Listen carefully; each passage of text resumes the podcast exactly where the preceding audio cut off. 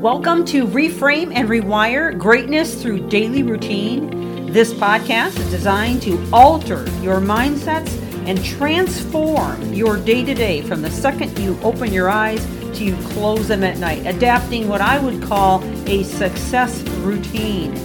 This series is liable to change your life, and it's never the big things that you do, but the littlest things you do every day that make the biggest difference. And now, on to the podcast.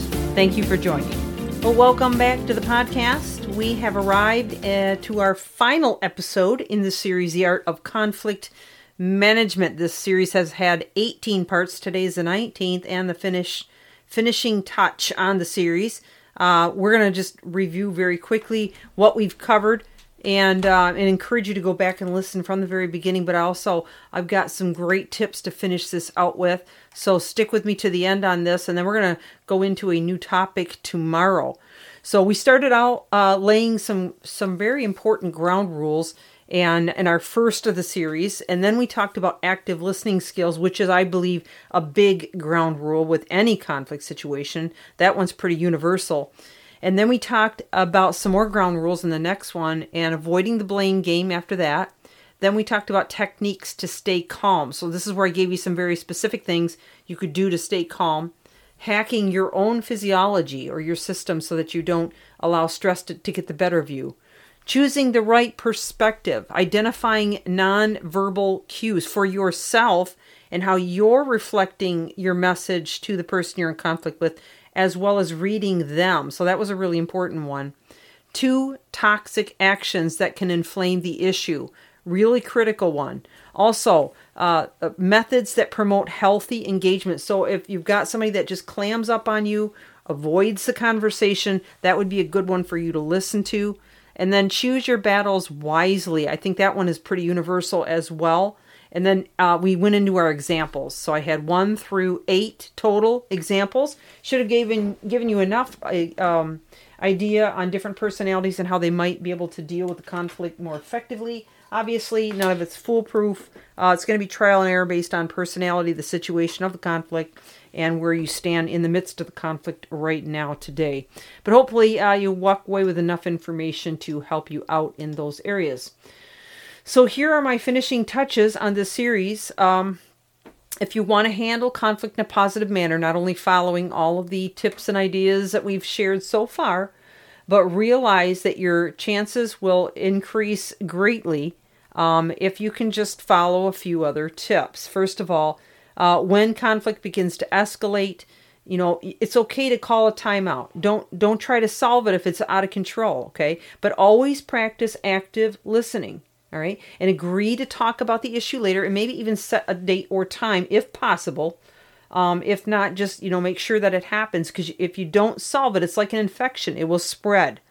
Uh, and then when you're having trouble communicating, consider some of the other techniques I shared, like the feather technique. Uh, I have mentioned, you know, how I used to communicate with my daughters, um, you know, notes under the door, etc.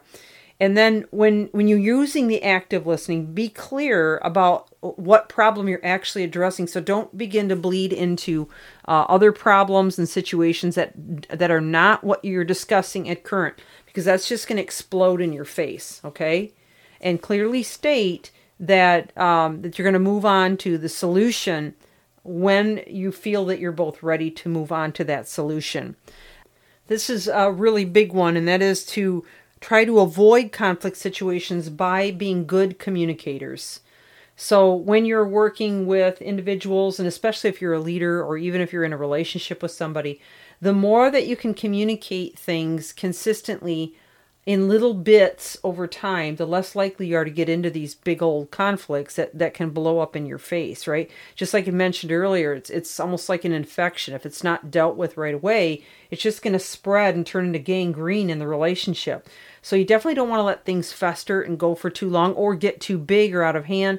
In a work environment, this can this is what turns into gossip and silos and turf wars. Um, so the more that we can be uh, good communicators, the better I'm a firm advocate of uh, clear clarity in uh, regular meetings as well as uh, communication one to ones, especially if you're in a virtual situation with your team members. but just giving people that opportunity to share their their their concerns um, or if they're upset about anything, giving them the opportunity to vent. And we gave you a lot of tips on all of that and how to do it, so I'm not going to get deep into that. And then set aside time for the truly important things. Um, you know, make sure that whoever you're in relationship with, that you have uh, opportunities to build on that relationship, to enjoy one another. If it's a working relationship, then make sure you're using your sense of humor, that you're, you know, not just, you know, uh, letting people punch a clock without ever saying hello to them. How are you doing? Hey, how was your kid's birthday party? You know, creating those, those, um, close knit type relationships where people feel like there's an element of trust and it's not, you're not just a number. Uh, you're not just a, you know, hey, somebody that just exists in the home or in the work environment, but it's somebody that, that you really care about and show that you care because that's going to also help with a lot of de escalation in terms of if there is some kind of a disagreement, they're going to feel like you're approachable, that you truly care about them, and that this can be resolved. Anytime that you don't have that, that, that environment, that um, that kind of a culture, that's when things can really escalate quickly. So these are some tips that I, I would strongly encourage you to consider and um, and just you know realize that, that we're all different. We all see through different eyes and. I think one of the first things I started out with is just remembering that, that it should never be a win lose, but always a win win uh, or some kind of a compromise uh, where nobody wins necessarily, but at least you can meet in the middle with some common ground. Okay, so it should never be my way or the highway, or their way or the highway. It shouldn't be either way. All right, well that's that's my finishing uh, statements on conflict. I would encourage you to stay with it long term. The more you practice, the better you'll get. So don't give up. Try to be patient with yourself and with the people around you, and you might be surprised how this can evolve for you. Well, I wish you all the best, and I look forward to having you back tomorrow on the brand new series. Stay amazing and keep reaching higher.